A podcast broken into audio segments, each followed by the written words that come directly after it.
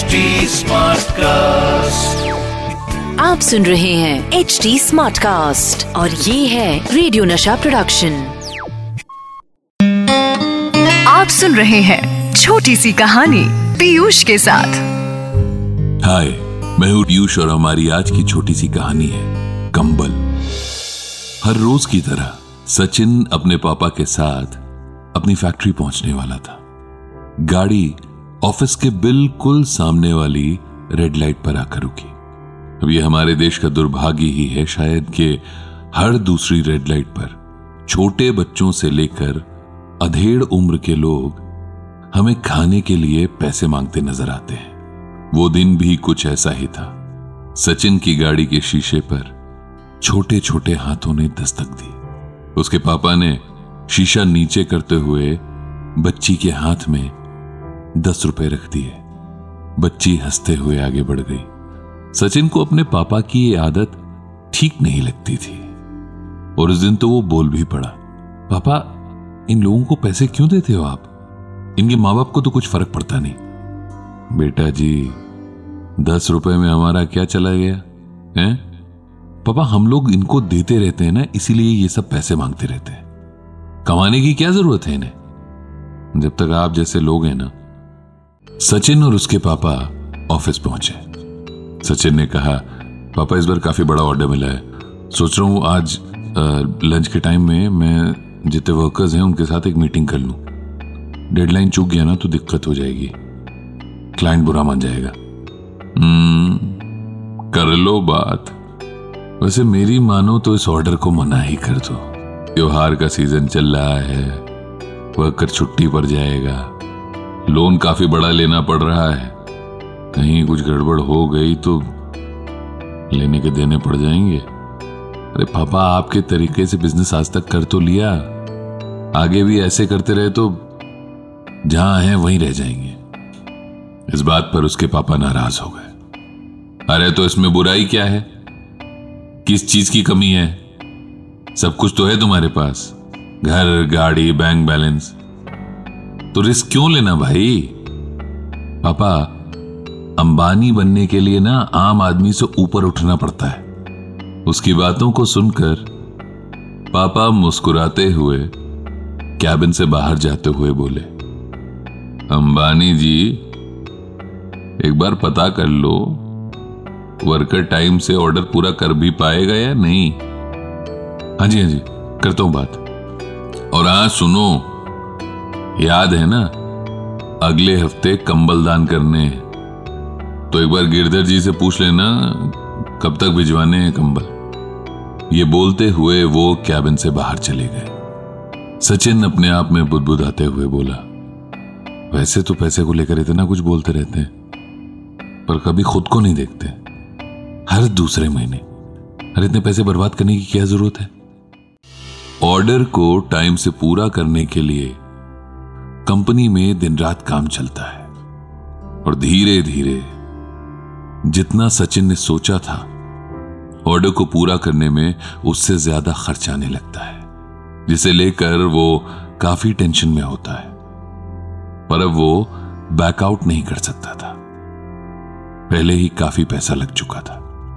और अब अगर वो पीछे हटता तो एक तरफ़ नुकसान तो तय ही था ऊपर से पापा से भी भला बुरा सुनना पड़ता। इसीलिए सचिन बिना पापा को बताए, मार्केट से और पैसा उठा लेता है।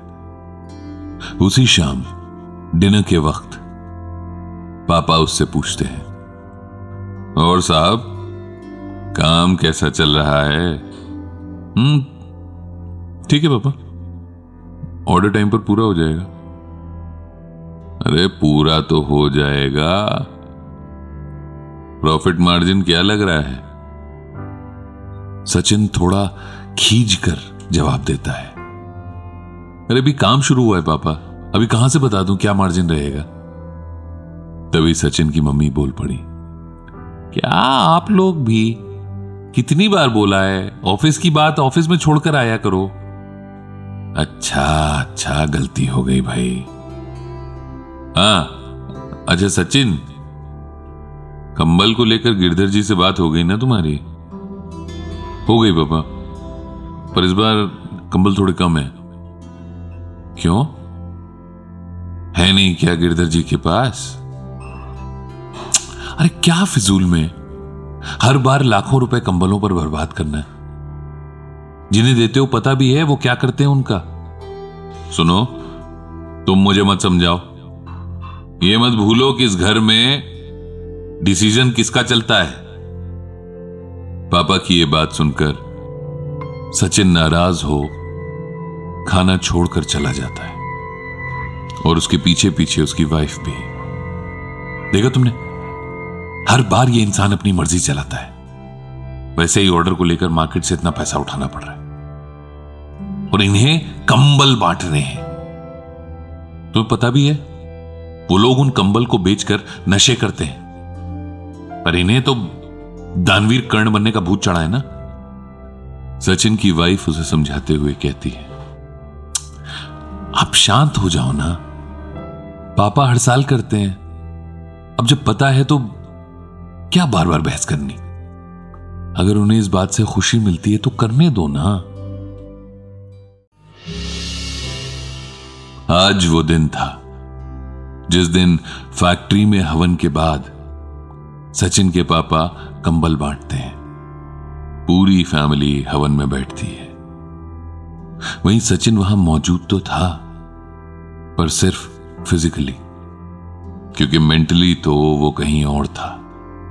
हाँ जी ऑर्डर टाइम पर पूरा नहीं हो पाया था, जिसके चलते क्लाइंट सचिन का फ़ोन नहीं उठा रहा था। इस सब के बीच हवन पूरा होता है। सचिन के पापा उसे लोगों में कंबल बांटने को कहते हैं। और सचिन, जिसमें इस बात को लेकर गुस्सा तो था, लेकिन वो खुद इतनी बड़ी गलती करे बैठा था कि कुछ बोल नहीं पाया। और सड़क के किनारे रहने वाले लोगों में कंबल बांटने लगा। एक एक करके लोग आए जा रहे थे और सचिन कंबल दिए जा रहा था।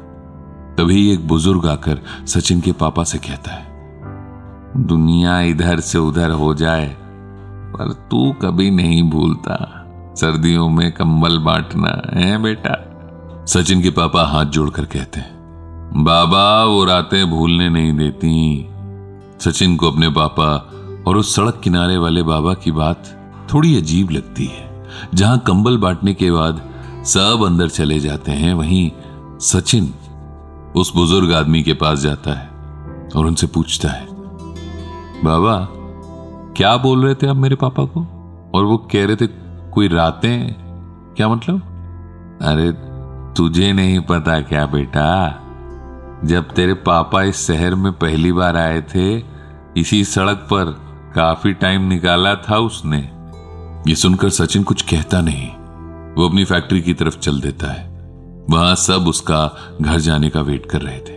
अपने पापा के पास चुपचाप जाकर वो कहता है, पापा सॉरी मुझे नहीं पता था कि आप कंबल क्यों बांटते हैं। पापा भी उसे गले लगाते हुए कहते हैं, अरे अंबानी जी, तुम तो सोचने लगे, हैं? ये सुनकर सचिन हंस पड़ता है, पापा, अंबानी नहीं, आम आदमी, वो ऑर्डर में नुकसान हो गया। पापा भी मुस्कुरा देते हैं। कोई नुकसान नहीं हुआ। मेरी बात हो गई उनसे। शाम तक सारा माल उठा लेंगे। सचिन काफ़ी खुश हो जाता है। पापा, वैसे एक बात बोलूँ? आप कंबल तो देते हो, पर आपको नहीं पता ये लोग इसे बेच देते हैं। बेटा, उन ज़्यादातर के चक्कर में उस एक को कैसे भूल जाऊँ, जिसे सच में इसकी ज़रूरत है? आप सुन रहे हैं एच डी स्मार्ट कास्ट और ये था रेडियो नशा प्रोडक्शन एच स्मार्ट Smartcast.